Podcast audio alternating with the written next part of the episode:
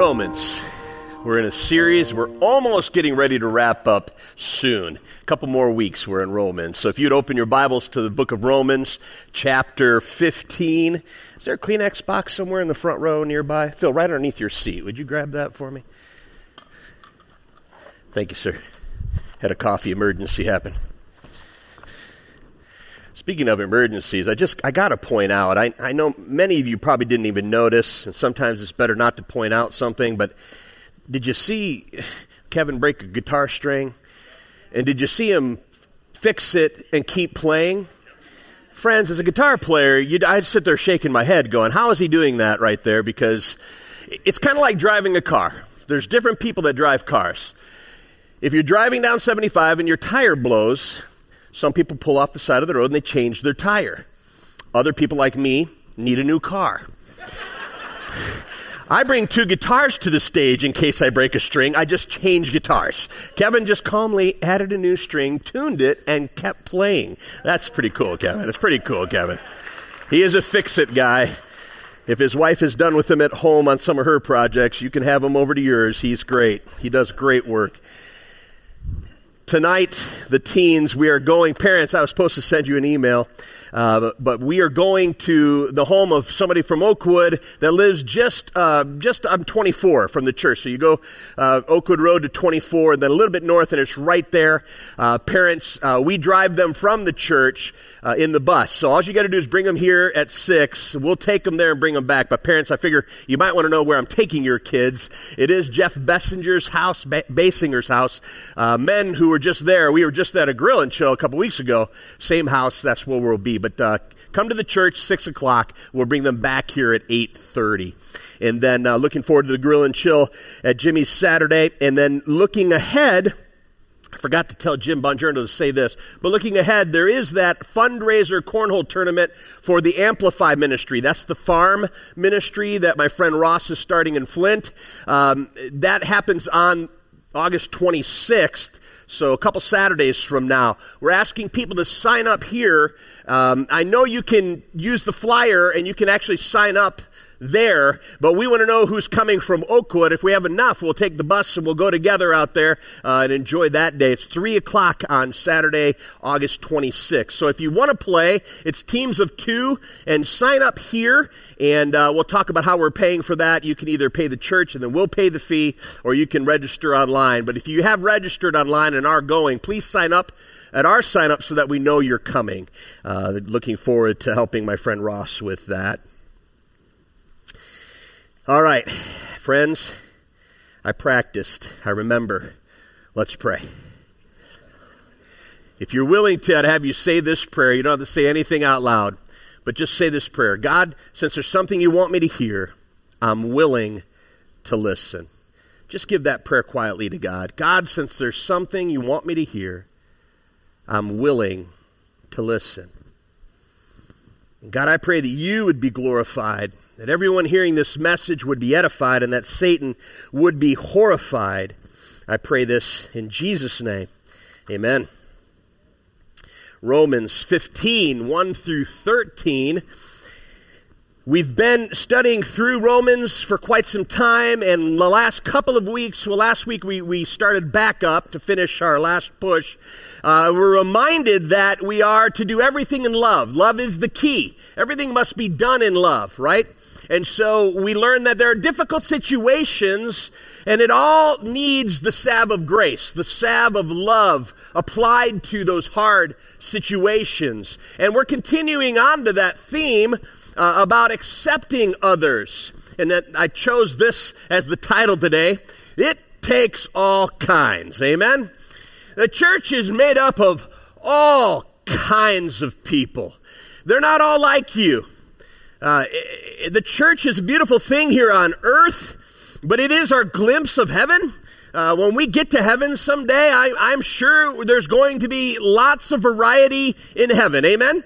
Uh, there's going to be all tor- types of colors and, and race. There's going to be all types of, uh, but none of that matters because the Bible says there is no uh, slave or free or, or, or, race doesn't matter. The, the Bible talks about all people are equal And we're going to get to heaven someday, and I know you're going to look around and you're going to, you're going to be surprised to see people. And there's going to be a lot of people surprised to see you. Because heaven is that place of grace where all people are there because of the forgiveness of Jesus. In this passage that Paul, last week, Paul talked about some of the controversial issues, Christian liberty issues. Should this, uh, should I partake in this or should I not? Should I say yes to this or should I say no? And we learned that you need to be convinced in your own mind and leave it at that. Keep it between you and God, but never offend your brother or sister in Christ. You might feel that you have a liberty, but you don't flaunt that liberty because we don't live for ourselves. We live as a living sacrifice. Christ is our example. And we move into chapter 15 today, and he's still on that theme, so don't get lost. Don't, there's not a whole new section or anything. He's taking it further now to talk about your brothers and sisters in Christ. God's church God's church must not be divided. I mean, I said earlier, it's the closest thing we have to what heaven will be like. A bunch of people forgiven of sins, worshiping Jesus. As simple as that.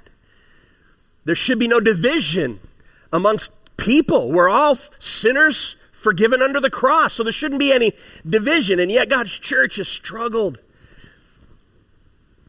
The issues that divide the world divide the church, and it shouldn't be. The, the world is lost and doesn't have Christ as that factor, the, the unity factor. And so without Christ, the world is lost. And, and why not live for myself? If I'm lost and just living in this world, why not go for whatever makes me happy? It's all about me. And yet, when it comes to the church, God's church has been divided, and the attitude sometimes has prevailed. And there shouldn't be. Hope is dashed when the church does not follow God's instructions. I mean, the church is the hope of this world. Jesus left us and told us to tell the world about his gospel. We are the hope. We are his hands and his feet, and we are the hope. The hope given to the world should not be dashed by division.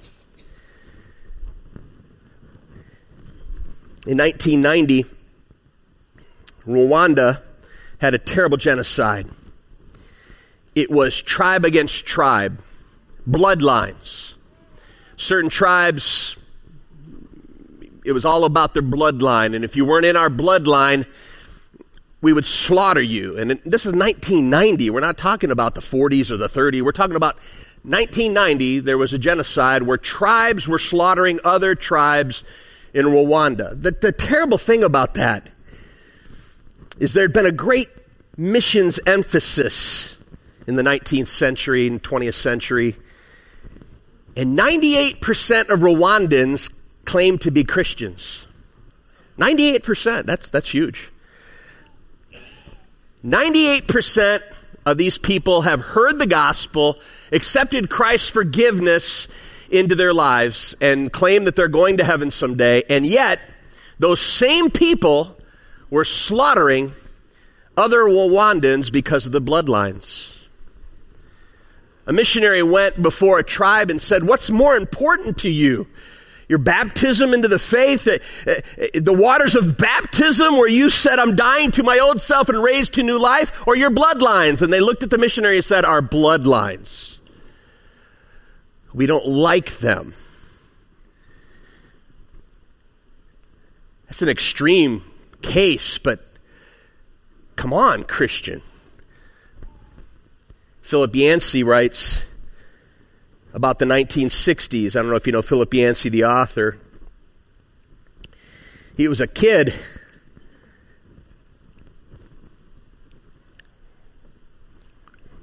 Growing up in his church, and he watched as the elders of the church walked forward during the worship service and asked a black family to get up and leave.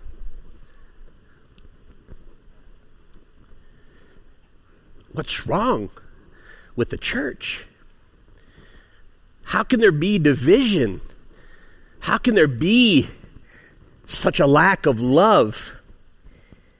And I'm sure it's true that God's church is still divided over some things like race and economic status and political party. But it shouldn't be. It just can't be. And Paul's going to deal with that in this passage, Romans 15. And this morning, before we read the passage, I want to remind us of the two factors that are true of every human being. Every human being that's ever sucked air for free has two common factors. Number one, they're created in the image of God. Imago Dei, the image of God.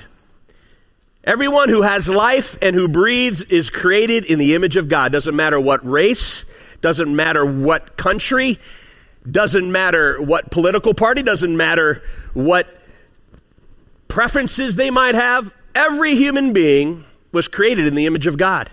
And secondly, the next factor, every human being who sucks air for free is a fallen sinner in need of a savior. Every one of us.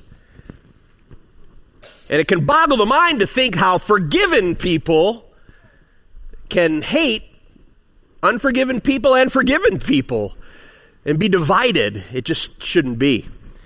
And so Paul talks to us in Romans 15 about this issue. And, and you just need to know it takes all kinds. Not all the kinds of people are going to be like you or like what you like. It takes all kinds. Let me read Romans 15, 1 through 13. Follow along in your own copy, or if you've got a digital thing, open it up, turn to Romans 15. Romans 15, 1 through 13.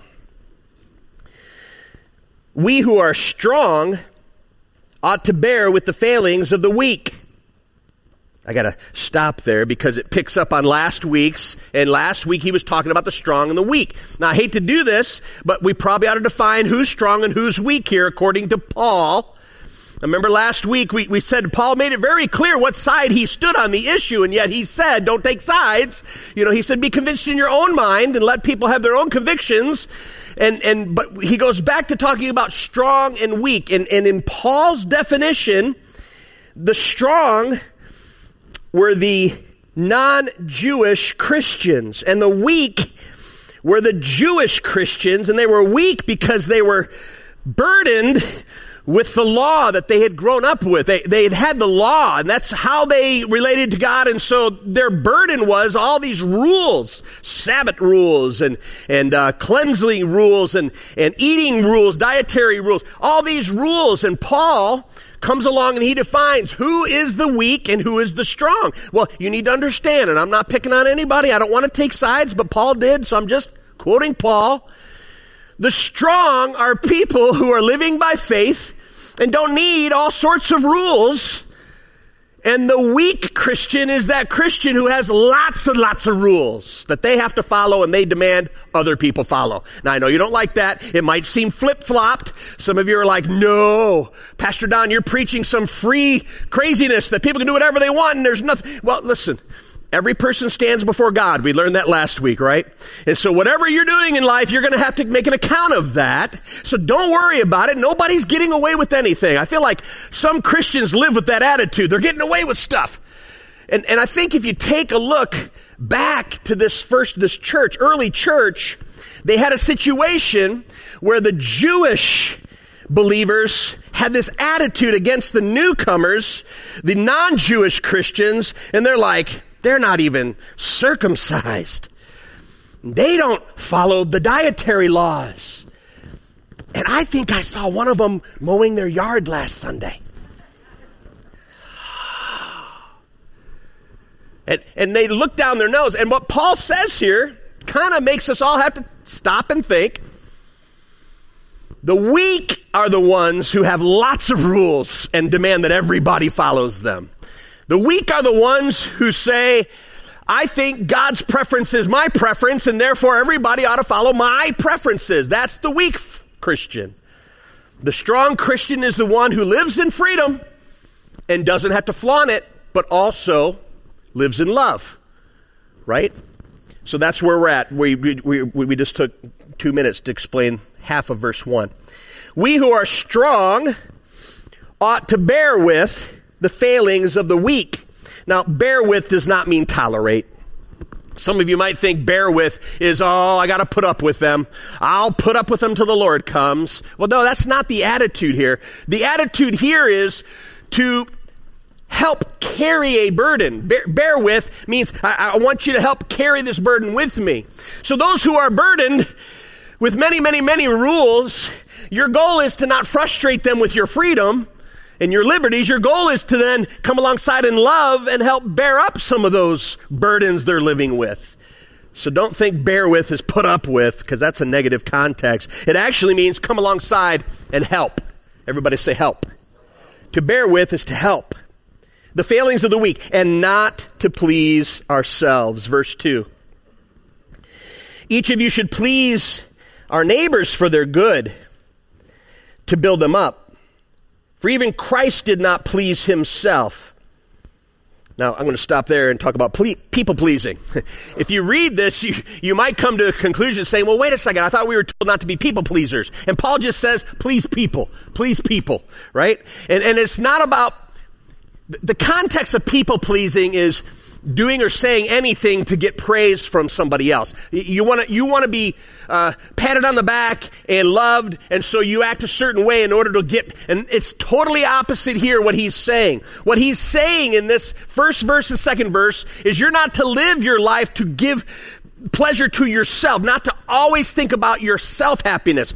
So people pleasing falls underneath that category. Then he talks about pleasing people. He's talking about loving people more than you love yourself. So we ought to, in a sense, please people, but not to gain something from it. Does that make sense? If it doesn't, it's okay. Uh, hopefully it'll come clear. We're actually God pleasing by pleasing others. Not people pleasing in order to get praise because that would be selfish again. And that is a good time to bring up this because boy, how this keeps coming up every week. The definition of love. Now everybody in the room except for Barry Toombs. Everybody in the room except Barry Toombs. Tell me what the next line is. Love is Yes! See, Barry, I love Barry. You know, Barry, Barry, last week, when I got up here and froze and couldn't remember the, the opening prayer, he's in the front row telling me, here's what you say. Word for word. He knows. He's got it all down. So let's, let's not always count on Barry to carry us, all right? Love is the selfless, willing sacrifice. Now, if there is ever a definition of what Jesus did, here it is. He was selfless, he was willing, and he was a sacrifice. So we are to be a selfless, willing sacrifice for who? For the good for the good of another person, even when they don't deserve it, and not expecting anything in return. Love is. And that's what Paul is saying here. Don't get confused. It's not about people pleasing. Let's go back and look at it. Each of us sh- should please our neighbors for their good, to build them up See, people pleasing in a selfish way builds us up, right? So we are to please our neighbors for their good to build them up. For even Christ did not please himself, but as it is written, the insults of those who insult you have fallen on me. Quotation from the Old Testament.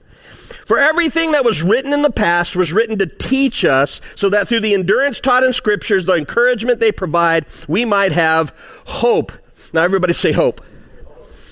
I wrote this in my side notes after writing the whole message. I realized how many times the word hope is in chapter 15, 1 through 13. I'll let you count them if you want to. There's a lot of references to hope. Interesting how Paul is correlating us living selflessly, loving others, and, and not um, only living for our own satisfaction. How he compares that with having hope. And boy, does our world need hope. I wrote down in my notes, where can I find hope? Where can I find hope? When hope is gone, it's a terrible situation. Hope is everything. And so where can I find hope? So pay attention as Paul keeps talking about this word hope. He said, through scripture, the encouragement they provide, we might have hope. And then in verse 5, may the God who gives endurance and encouragement give you the same attitude of mind toward each other that is in Christ Jesus, or that Christ Jesus had, so that with one mind and one voice you may glorify the God and Father of our Lord Jesus Christ. Accept one another then, just as Christ accepted you Now, let's stop there. I want to bring this up again and, and carefully, and I don't want to step on any toes today. But if you sit here today thinking, I'm not like all those other kinds, I was really easy to save. I wasn't that bad. I was actually pretty good. I was partly saved before I even was born. If you have those kind of thoughts, and some of you didn't struggle like you grew up maybe in a Christian home and in, an environment where, where your parents maybe shielded you or, or whatever they could to, keep the influence of the world. And so you grew up and you really didn't struggle with some of those big sin issues. You might be convinced that when God saved you, it was easy. It's like, it's like, oh, look at that Christian. You're saved. And then the alcoholic who's living on the street, oh, he had to he had to work hard to do. We've got to stop thinking that way. Christ died on the cross for you and for me. For those who grew up in a in a suburban Midwestern American home that wasn't influenced greatly by the world and you still came to faith, God died on the cross for you. For those of us who know our sin issues, and we're amazed every morning when we wake up that we're saved, we're all together under the cross.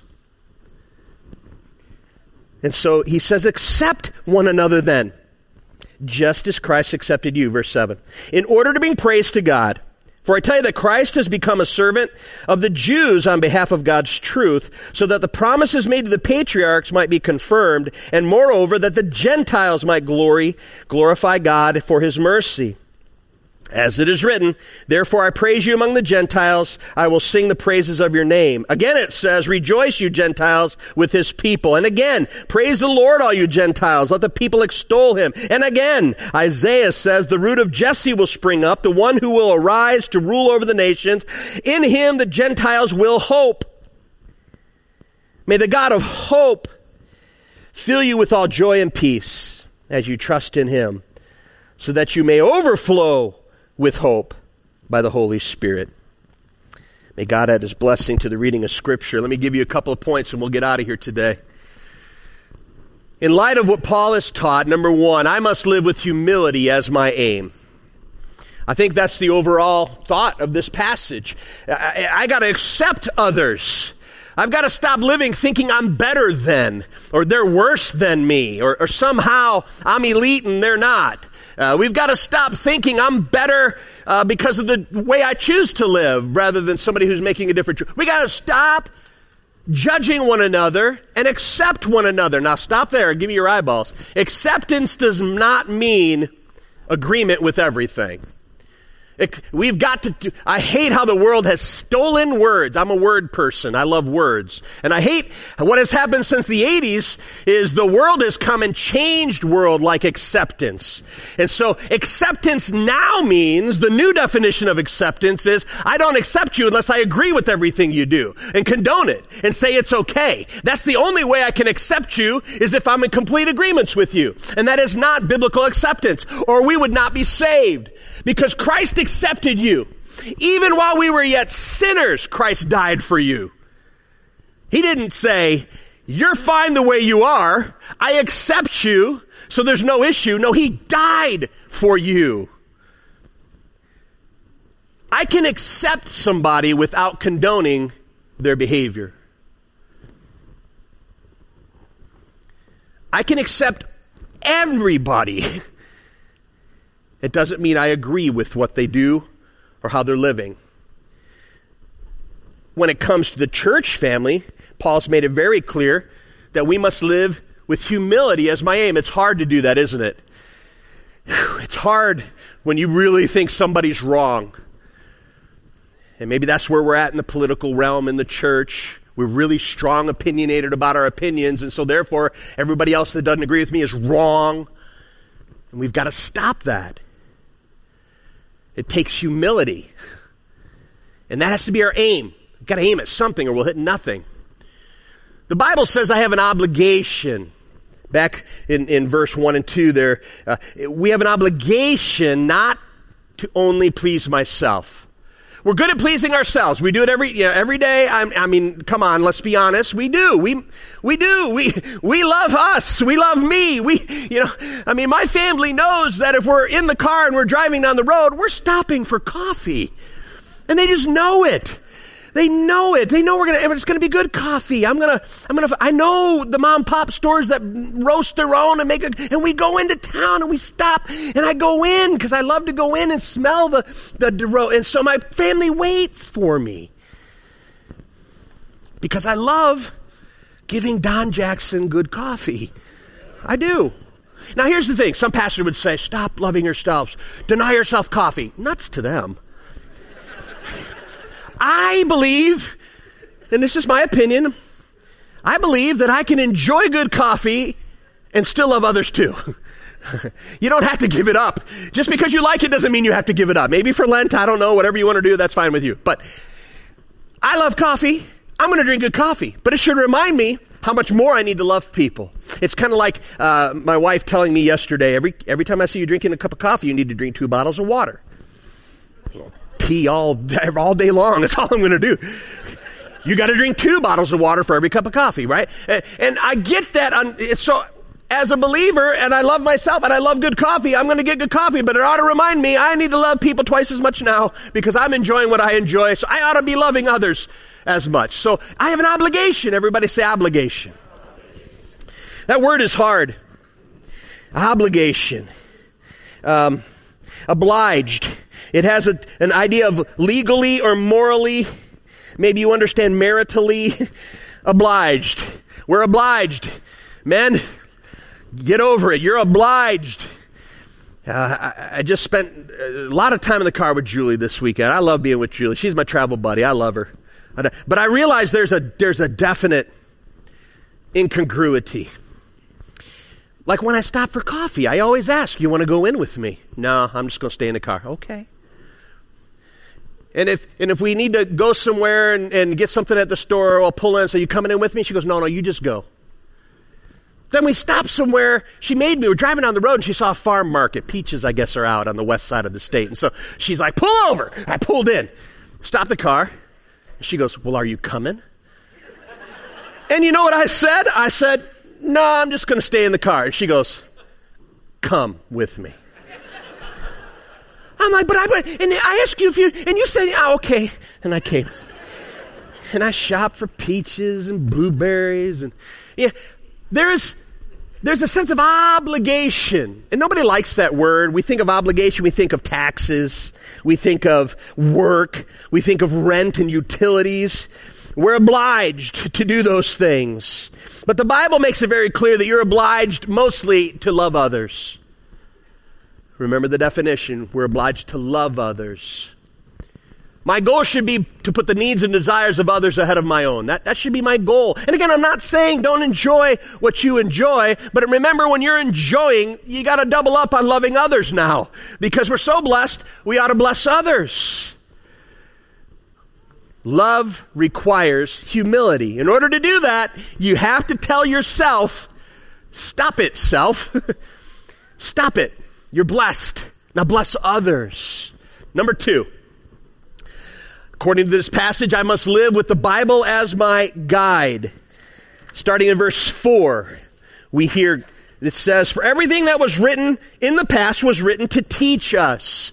So the Bible is our guide. When it comes to humility, loving others, your source, you need to bathe yourself in the Word of God. Read it, read it, read it. Keep going back to it. The Bible is my guide. Scripture was written for our instruction. You know, some people are like, man, life is so complicated. I wish there was some instruction. There are. That's what the Bible is. It's our instructions for life here and now.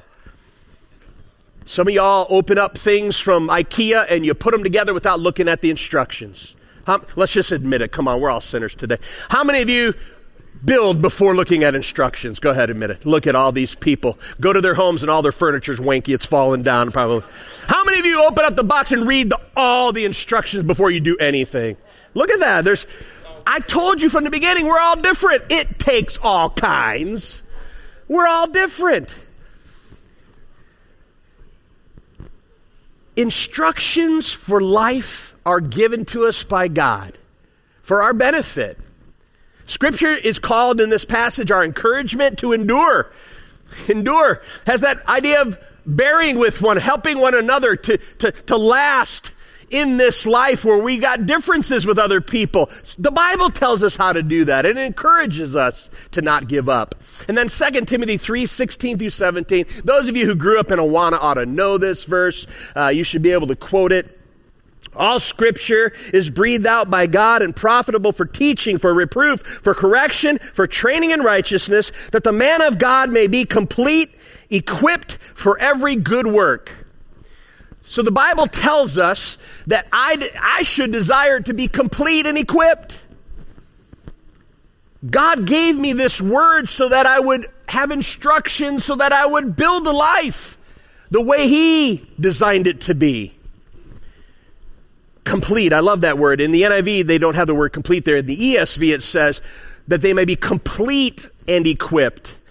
Man, I want to be complete. I don't want to show up to heaven and I'm missing. I, I was missing all sorts of parts and functions. I, I don't want to show up partially. I want, I want to show up and, and God to say, yes, you, you did it. You followed my instructions. You're complete. And equipped. Equipped for what? Equipped means you're able to do so. So you're equipped to love. The Bible is our instructions, how we might live this life, not for ourselves, but for the good of our brothers and sisters. You've heard this before the B I B L E basic instructions before leaving earth. The Bible. That's what we have. Three, I must live with Jesus as my example. Verses 5 through 12, all of a sudden, Paul is like, let's look at Jesus. All I have to do is point out Jesus. He's your example. He's the Prince of Heaven who came here in flesh and he lived out these instructions. The instructions for living, Jesus lived them out. He did it perfectly. We're not perfect, but we have an example. We have something to live toward. So Jesus is my example of how to do this. And so the first thing we point out here is that Jesus humbly denied himself. That the first thing Paul says, he did not please himself. I've often said this to you so you know it. Aren't you thankful that Don Jackson wasn't Jesus? Because, man, I would be an awful savior of the world. I would be. We're, it's hard to live up to the standard of the actual Son of God. Left to my own devices, some y'all ain't getting in. Only the good coffee and pizza eaters, right? Th- those are the ones that get in, right? I, I mean, we, but Jesus is our example. The Prince of Heaven, the creator of all things, became the creature and he lived this out. That blows my mind that Jesus humbly loved others and did not choose to please himself. We know he made, you know, what, five loaves and two fishies, and we made food for 10,000 people? Some pita bread and, and tuna, and he's got a meal. If Don Jackson had that power, I'd be making barbecue pop off all the time. I'd never go hungry. My wife gives me couscous. I would poof it into something like bacon. Poof. You know, because I want to please myself. That's how we usually live, please myself. And, and, and Jesus comes along and he had the power. Oh, he had the power. I might be being silly about it, but Jesus could have done anything at any time to please himself. He chose rather to love others. Wow. Just let that sink in today. He's our example. He denied himself.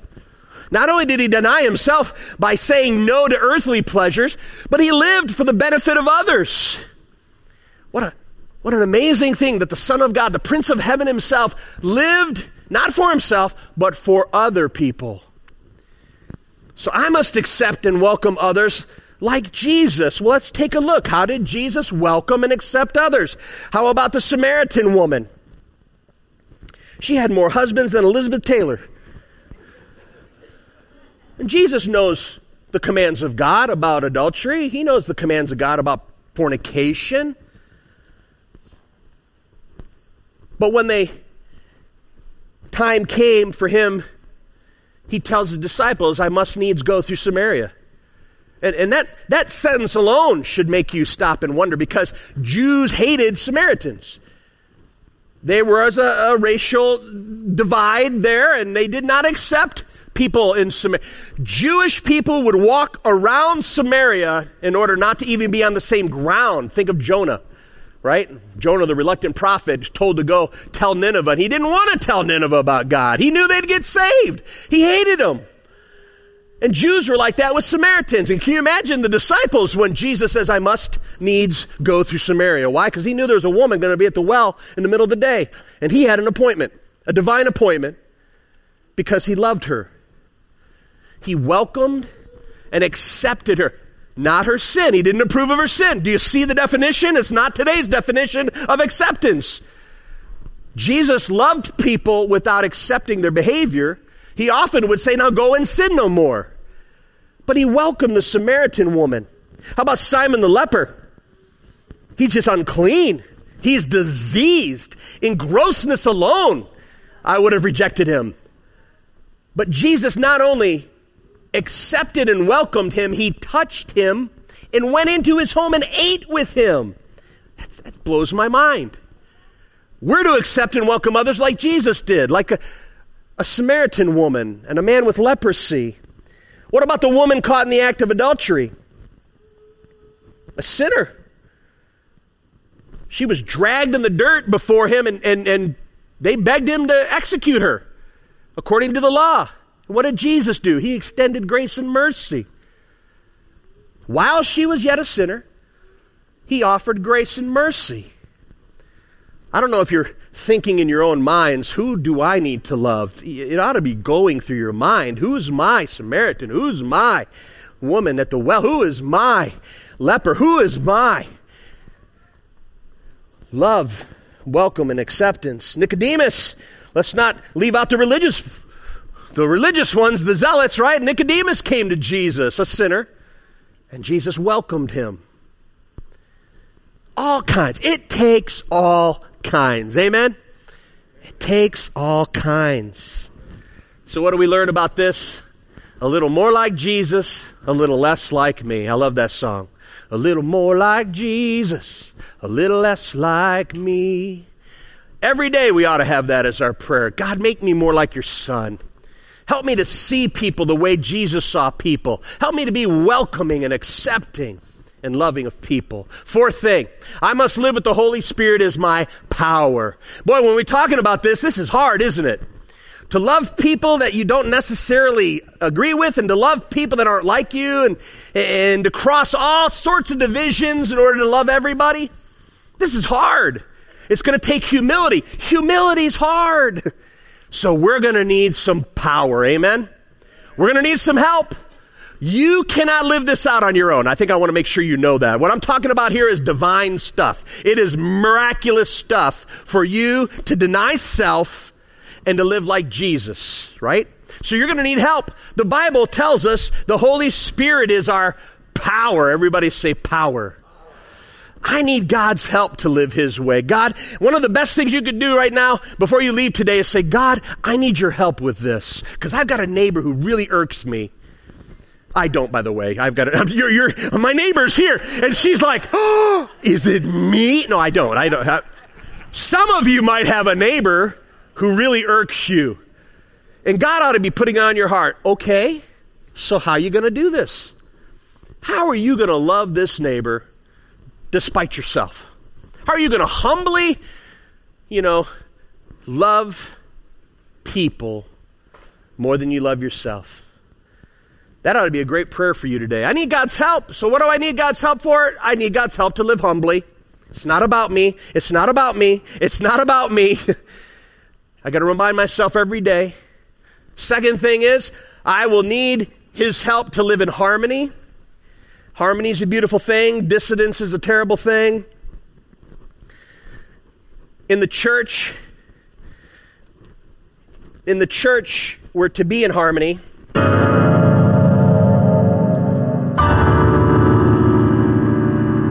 But we sound more like dissidents. When we don't humble ourselves, we just. It's, it's ugly, isn't it? Nobody likes dissonance. But harmony we all can understand.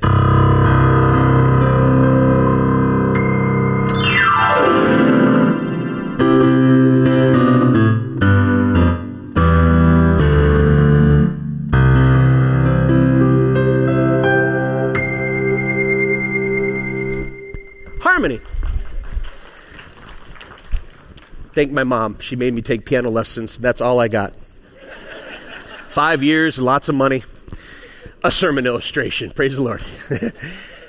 harmony. It's clear. Dissonance and harmony. One's in step or in tune, one's out of tune with God. We're to be living in harmony, especially in the church. There should be no divisions. Humbly, harmoniously, and I will need His help to live spiritually healthy. Are you living spiritually healthy? Friend, if you're living spiritually anemic, you can't be healthy. If you're living in spiritual atrophy because you're not stretching those spiritual muscles and serving, you're not healthy. And so we need God's help to live healthily, spiritually healthily, flexing our muscles, right? Not anemic, but strong. The Holy Spirit is my dunamis. Dunamis. The word in Scripture for the Spirit here is dunamis, where we get the word dynamite. I like dynamite. Dynamite's explosive power. And the, the Holy Spirit is our power to live this stuff out because we don't have the power. We don't have it. On my best day, I'm one of those cheap firecrackers. You know, you light those. And I need some dynamite power. I need some Holy Spirit power in my life to live out this humble, harmonious, spiritually healthy type living. The Holy Spirit is my power for that. And then here's the result. I usually give a conclusion, but forget the conclusion today. Here's the result. If we follow God's instructions, and if we humble ourselves and live like Jesus, accepting welcoming and loving others, there's a promise here, I think. I read the last verse and I thought to myself, I see something here. It's a result. We will be filled with joy and peace. How many of you want joy and peace in your life? Yes, we, we seek it. We seek joy and peace. That's what we look for. And then it's as if God doubles down through Paul. Let me read verse 13. May the God of hope fill you with all joy and peace as you trust in him, so that you may overflow with hope by the power of the Holy Spirit. That dynamite power helps you overflow. I love that. I love that imagery that Paul says, not only does the God of hope give you hope, but he's going to give it to you so much, it's going to bubble out it's going to ooze out of you. Remember how during COVID, I, I, I, told you that I felt like the whole world has so full to the top of anxiety that if you just bump them a little bit, they splash over with all this anxiety. Everybody was on the edge. All you have to do is nudge them and they'd be like, blah! And everybody was yelling at everybody, hating everybody, vitriol. Well, the opposite is true for believers. We ought to be filled to the brim with hope, joy, and peace. Not anxiety and anger, but we ought to be filled so that we're overflowing with peace and joy and definitely hope. So when we bump into each other, hope should ooze off us and ooze onto other people. Amen? Oh.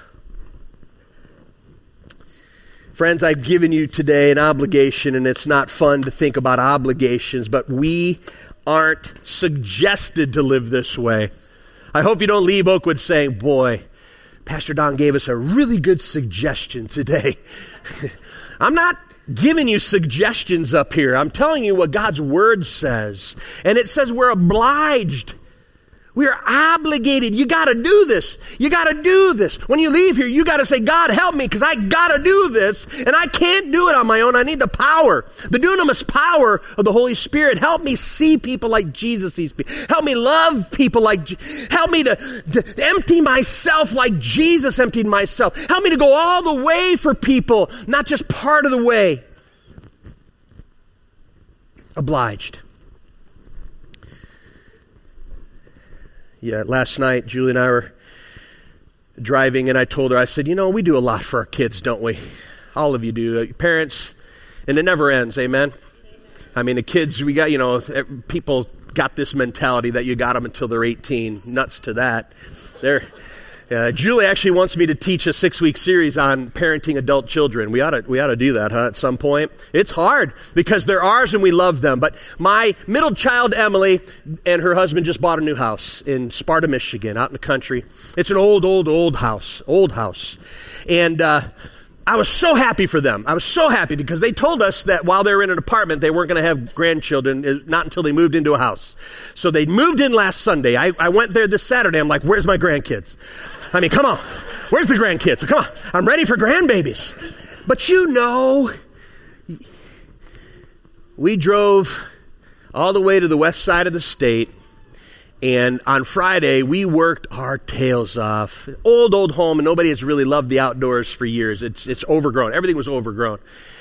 From morning until evening, we trimmed trees and shrubs and pulled plants. We worked and we worked and we worked. And my body said, What are you doing?